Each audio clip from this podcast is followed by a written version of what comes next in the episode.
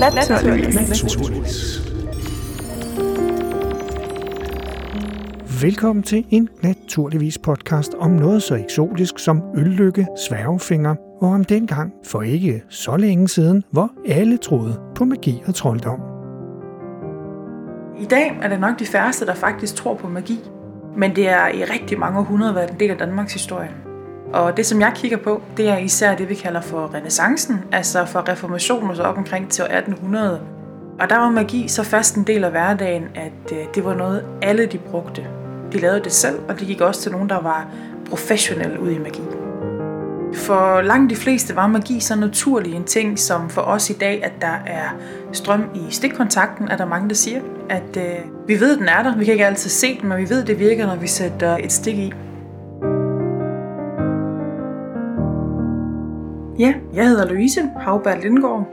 Jeg er historiker på Hex Museum og Witch Hunt, som hører under Sydvestjyske Museer. Magi kunne tage mange forskellige former dengang. Øh, især så opdelte man det i to grupper. Der var øh, den der hverdagsmagi, som hed hemmelige kunster. Og det var ofte sådan noget, man brugte til at beskytte sig mod den grimme magi, eller til ondskab og sygdom, og alt det, der var grimt i hverdagen. Det kunne man bruge denne her slags hemmelige kunster til. Og det kunne fx være en masse med korsmagi. Det kunne være generelt at, at, at lave små besværgelser, små symboler og mærker osv. Det kunne også øh, være, hvis nu man var en klog kone eller klog mand, at man kunne spå. Man kunne måske spå, om høsten blev god og den slags ting. Eller om der var nogen, der havde stjålet noget, kunne de måske finde tyven ved at vise igen, som man kaldte det. Det var mange måder at gøre det på. For eksempel så havde man noget, der hed sol og saks, som var en særlig form for øh, spot om, hvor man havde en sol, ligesom hvis man havde været i Legoland og har siget guld. De der sådan store øh, si agtige ting, hvor der er sådan en trapramme rundt om.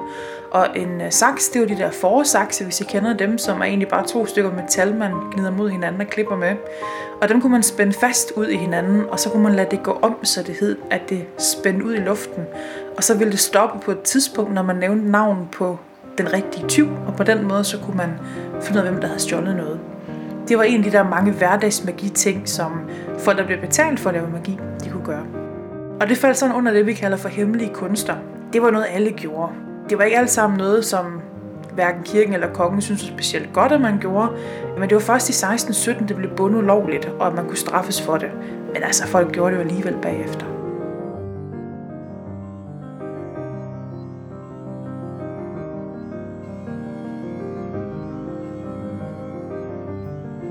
Og så var der så modparten til de hemmelige kunster, det var trolddom. Det er også det, vi nok vil kalde for sort magi i dag. Den form for magi, der skader andre mennesker. Det kunne både være for eksempel at forhekse høsten, så den blev dårlig, eller gøre kvæg og heste syge, eller slå dem ihjel. Og det samme med mennesker. Og faktisk er det det, vi kan se allermest i hekseprocesserne i Danmark, at det er sygdom og død af mennesker, kvæg folk de anklager hinanden for. Det går vi rigtig meget op i i vores dagligdag. Og de to ting har jo eksisteret side om side. Og det er en af de ting, som forskere, der kommer lidt bag på en, at øh, folk dengang i 1500-tallet, de lavede faktisk også sort magi indimellem. Vi har eksempler på folk, der har gravet uhyggelige ting ned under huse. For eksempel i Vestjylland har vi en sag med en, der har gravet en potte ned med fæhår, altså hår fra de dyr, der var i stallen, og onde besværgelser, og så blev de syge og døde mange af dem. Eller for eksempel de her voksbørn, som er små voodoo-dukker, folk de lavede for at tage livet af andre mennesker med. Dem har vi også eksempler på, folk har lavet.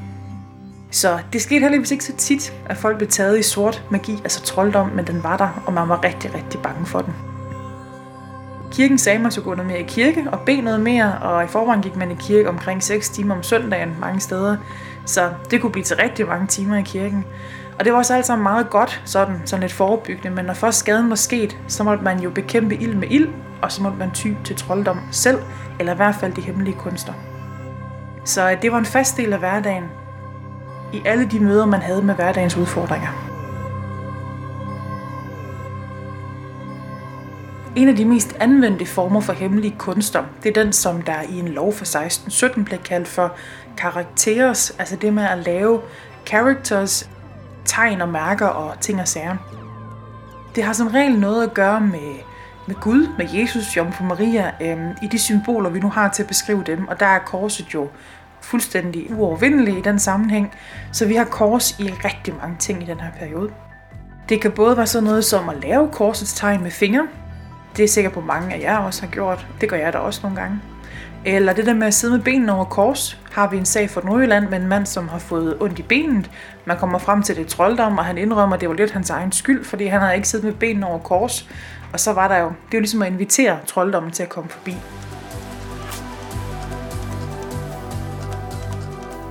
Den her idé om, at trolddom er djævelens værk jo, og hvis der er noget, djævlen er bange for, så er det Gud, og det er korset, så det kan holde det værste væk. Vi ser det også for eksempel i brødbaning, og det ser vi langt op i tiden, helt op til 1900-tallet, at øh, når man for eksempel skulle lave rugbrød ude på landet, så øh, samlede man jo mel og alle de tørre varer, og så lavede man et kors i, i, øh, i melet med fingrene, uddybning, og så hældte man saltet i der. Fordi salt, det var også øh, en klassisk modmagisk ting, man kunne bruge. Det var en del af oldkirken, det her med, at man skulle bruge salt til at lave vigevand og så videre med. Og øhm, vi ved så også i dag, at salt kan slå gær ihjel, så det er altid godt at holde det adskilt, men øh, det var ikke helt derfor, man gjorde det oprindeligt. Og så kunne man jo også, hvis man gerne vil beskytte bestemte ting i sin hverdag, for eksempel øh, øltønderne, smørkernerne, sengene, folk sover i, vuggerne, babyerne ligger i, så kommer man små kors på. Men dengang der var kors jo mange ting. Det var ikke kun det der latinske kors, vi kender. Der var jo langt over 30 forskellige typer af kors. Og mange af dem, de var faktisk også lavet med det, som hedder en passer, hvis øh, man kan huske det fra matematiktimen, den her sjove en, man kunne sidde og lave cirkler med. Det havde man også dengang i metal, så man kunne ridse det i træ eller sten. Så rundt omkring på mange kirker og gamle huse med sten, blandt i Ribe her, kan vi også se folk, de har tegnet sådan nogle korsmønstre. Det vi kalder for vigekors eller passerroser eller lignende, det er alle sammen gamle kors. Og de havde den samme funktion at beskytte. Så det var der rigtig meget af.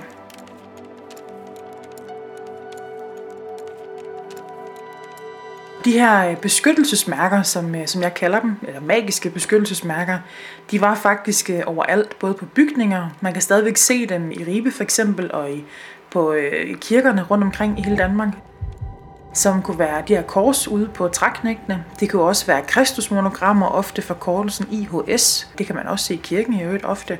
Og det kunne også findes på tøj. For eksempel har vi set folk, der har broderet det ind i deres kraver og lignende, haft det på deres punge skrevet i deres dagbøger.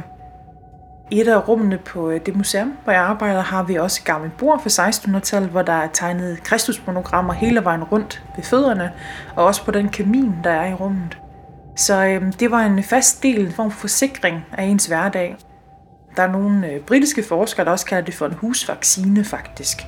At man sådan kan beskytte huset på forhånd, sådan mod alskens ond, ved enten djævelens værk, trolddom eller lignende. Ja,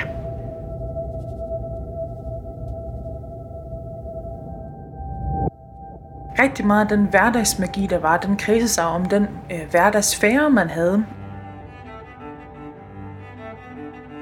Og man havde også en tro på, at alle mennesker var født med en portion lykke i livet. Så hvis nogen var særlig heldige, så havde de stjålet deres lykke for nogle andre. Så sådan nogle fætter højbens typer, øh, de var ikke kommet ærligt til det. Den lykke kunne jo være udmyndet mange ting. Et godt ægteskab, f.eks. mange børn eller mangel på samme. Hvis man nu ikke kunne få børn, var det nok et tegn på ulykke. Det der med at kunne stjæle lykke for andre mennesker, det er faktisk noget, vi også ser i anklagerne øh, om trolddom i retssagerne. At man decideret kan stjæle den fra andre mennesker.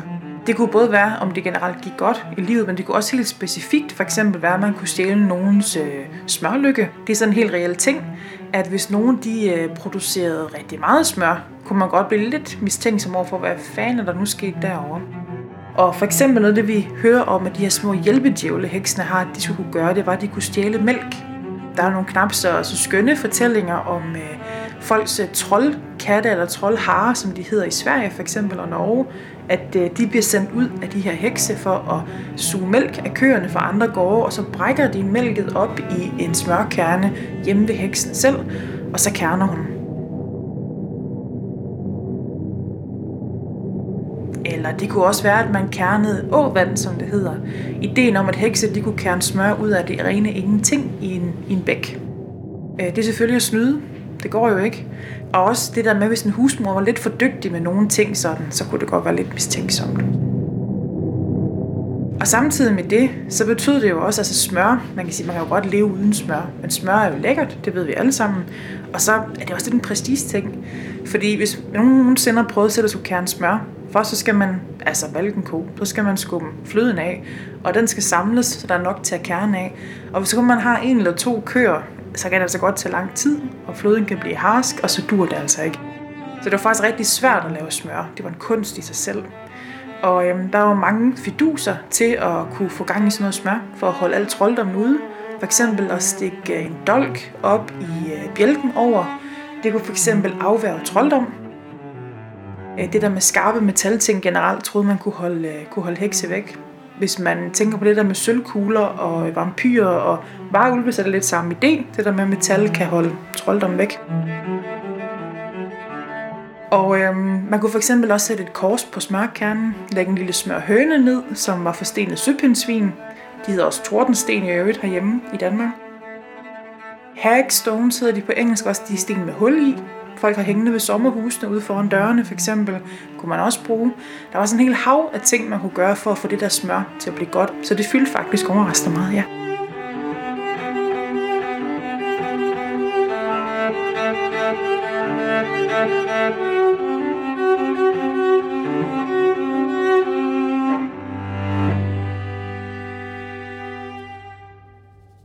Og så er der jo også det med sværgefingrene. Det er jo sådan en bredere paraply inden for det der med øllykke. At øh, øl, det var jo mm, endnu mere end i dag en super vigtig ting i hverdagen.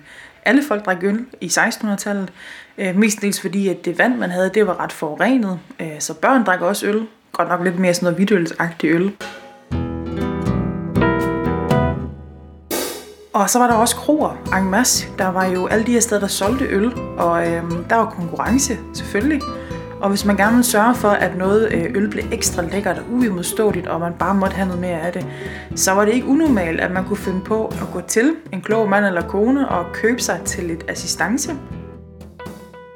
Det kunne fx bestå i, at vedkommende tog ud til den lokale galjebakke, hvor der kunne hænge en tyv og modne, som man kaldte det, hvor han var ved at være lidt godt løs i kødet efterhånden, der lugtede rigtig lækkert. Og øh, når man så kom ud til denne her tyv i galgen, så øh, skulle man finde hans svæve fingre. Det vil sige, at øh, når der var tingsdag, når folk var samlet og skulle øh, aflægge ed i ting, så var der nogle fingre, man sværgede med. Det var som regel dem på højre hånd, så vidt jeg husker, at det peger lange fingre. Det kan godt være, at der er nogle regionale forskelle, det skal jeg ikke kunne sige. Og så klippede man dem af, og så kunne man tage de her fingre og komme i øh, sit øl derhjemme med nogle besværgelser. Og så derved så kunne man lave det her magiske øl. Jeg ved faktisk ikke, hvornår i selve ølfremstillingsprocessen, øh, når man bruger de her sværgefingre, eller hænder, eller fødder, eller hvad det nu skal være.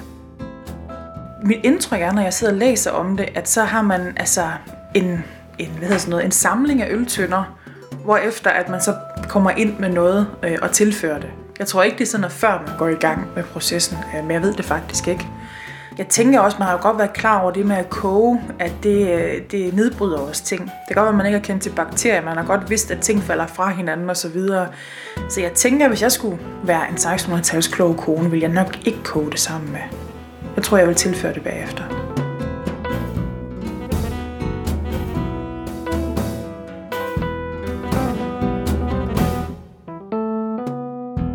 Nogle gange blev folk jo også syge af at drikke det her øl. Det var sådan, man opdagede det nogle gange.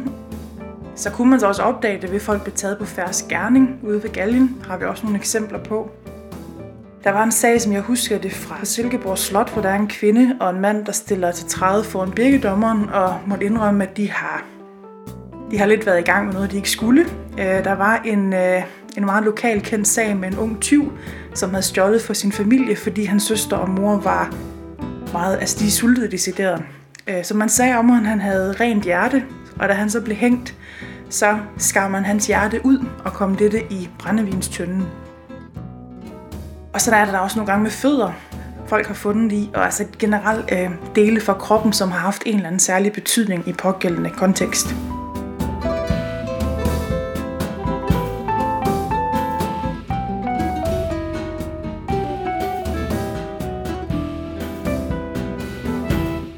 Der er også en variant, som er virkelig internationalt berygtet, der hedder The Hand of Glory. Der findes ikke rigtig dansk øh, ord for det, men jeg har fundet på hollandsk ordet Dode Hand. så jeg har navngivet den døde hånden, selvfølgelig. Vi har en rekonstruktion på museet, Hexmuseum of Witch Hunt. Der findes kun én tilbage på verdensplan på Whitby Museum øh, i England. Øh, resten er gået til. Det er lidt den samme, at man kan gå ud til en galge og skære hele hånden af en tyv gerne sværge hånden.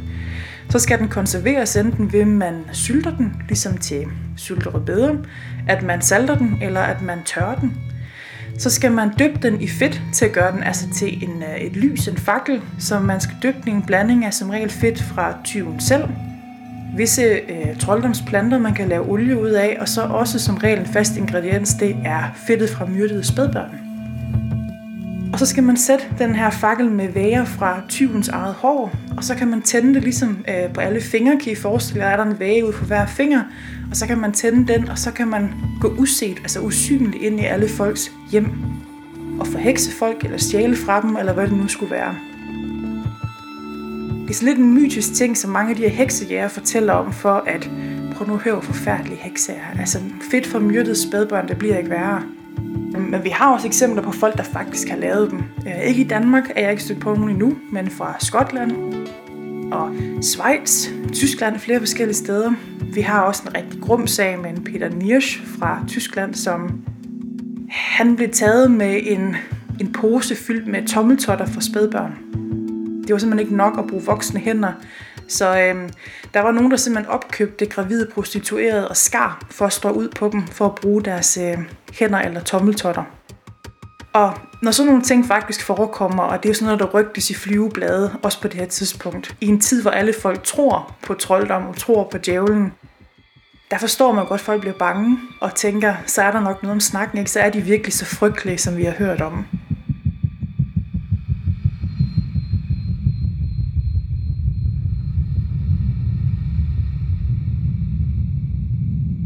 En af de allervigtigste opgaver, vi har på museet, det er, at folk kommer ud derfra med en idé om, at dem, der har hinanden for trolddom, de hverken var dumme eller onde, men de handlede ud fra rationelle øh, idéer i samtiden. For dem gav det fuldstændig mening at bruge sværgefingre til, til øl, eller beskylde nogen for at stjæle lykke eller lignende. Det var sådan, deres hverdag så ud. Og sådan er det jo med hver tid der ændrer sig, og vi kan se tilbage på, at nogle gange skal der kun en enkelt generation til, før vi synes noget er forældet og åndssvagt. Og man kan også snakke om, ja, hvad vores samtid efterlader af en arv til, øh, til efterkommere, hvad vi vil synes, også bare når vi engang bliver gamle, har været fuldstændig forrygte i vores ungdom. Det er der helt sikkert en masse ting af også. Nu er det meget normalt, at man brugte hverdagsmagi til at beskytte sine dyr med, men man kunne også bruge dyr til at beskytte sit hus med. For eksempel i den lidt mere makabre afdeling kunne man godt finde på at lave dyre mumier. For eksempel kattemumier. Der er rigtig mange i Tyskland. Der er også nogle i Danmark, man har fundet, hvor man har aflivet en kat og muret inde. Bestemte udsatte steder i huset, hvor man gerne vil beskytte sig mod trolddom og anden grimt. Og i Tyskland, nogle steder, huggede man også venstre forpote af en kat, fordi man tænkte, at heksene var gift til djævlen øh, til venstre hånd, og så kunne man jo se, at man kunne bryde fortryllelsen, hvis det nu var en heks i forklædning. Og ellers kunne man altid ofre katten. Man har også fundet i England op i skorstene. Altså det handler om at lukke alle åbninger i et hus, og hvis der er virkelig noget, der er en åbning, så er det en skorsten. Har man også fundet hjerter, for eksempel oksehjerter, grisehjerter, fyldt med store sorte søm i. Man har sat op med besværgelser på den måde. Man har også fundet øh, bibelsider. Folk har øh, decideret muret inde rundt omkring for at få Guds ord med sig. Vi ved også, at hvis man går ind til en mange øh, større kirker, f.eks. i Ribe ved Domkirken, har vi mange riller, der er nede i stenene. Det går lidt i samme kategori som korsmagi. Man troede, det kunne beskytte, fordi kirken sig selv var magisk og hellig. Og man ved, så har de stået og skravet alle de her riller ud, og enten har man taget de her smuller og taget med sig i en amulet, eller også ret populært har man opløst det i vin eller øl og drukket det, lige så vel som man også kunne æde sider på Bibelen, decideret ved man folk har gjort herhjemme også. Så det der med at få Guds ord i sig, var også noget, man brugte meget. Så i virkeligheden så var kosten meget varieret i 1600-tallet.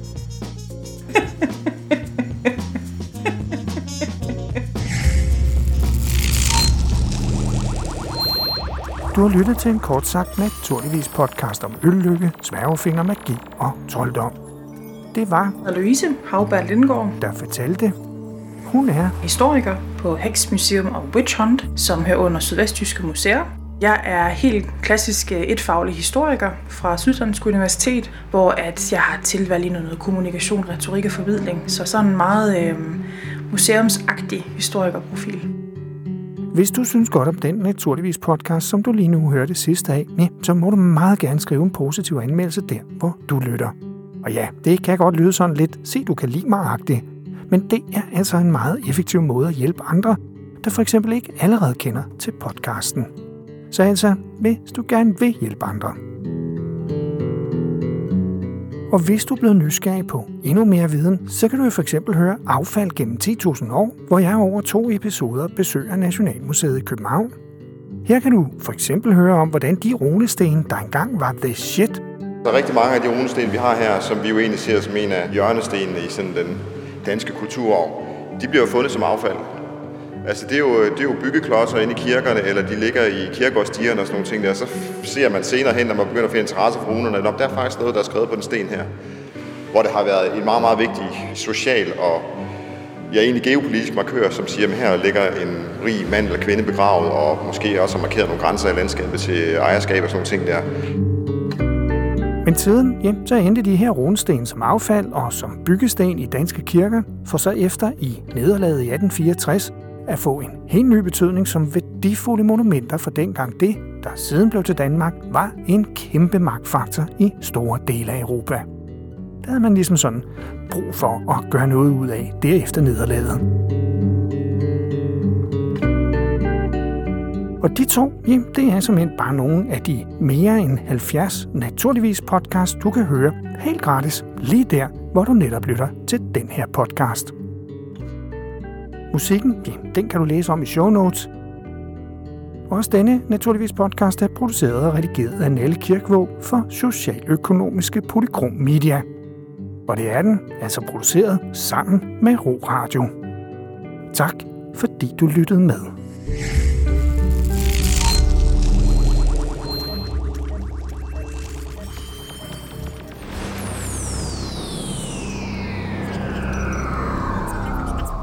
Naturligvis. Naturligvis. Og det er jo noget af det, vi vil undersøge. Ja, lige netop.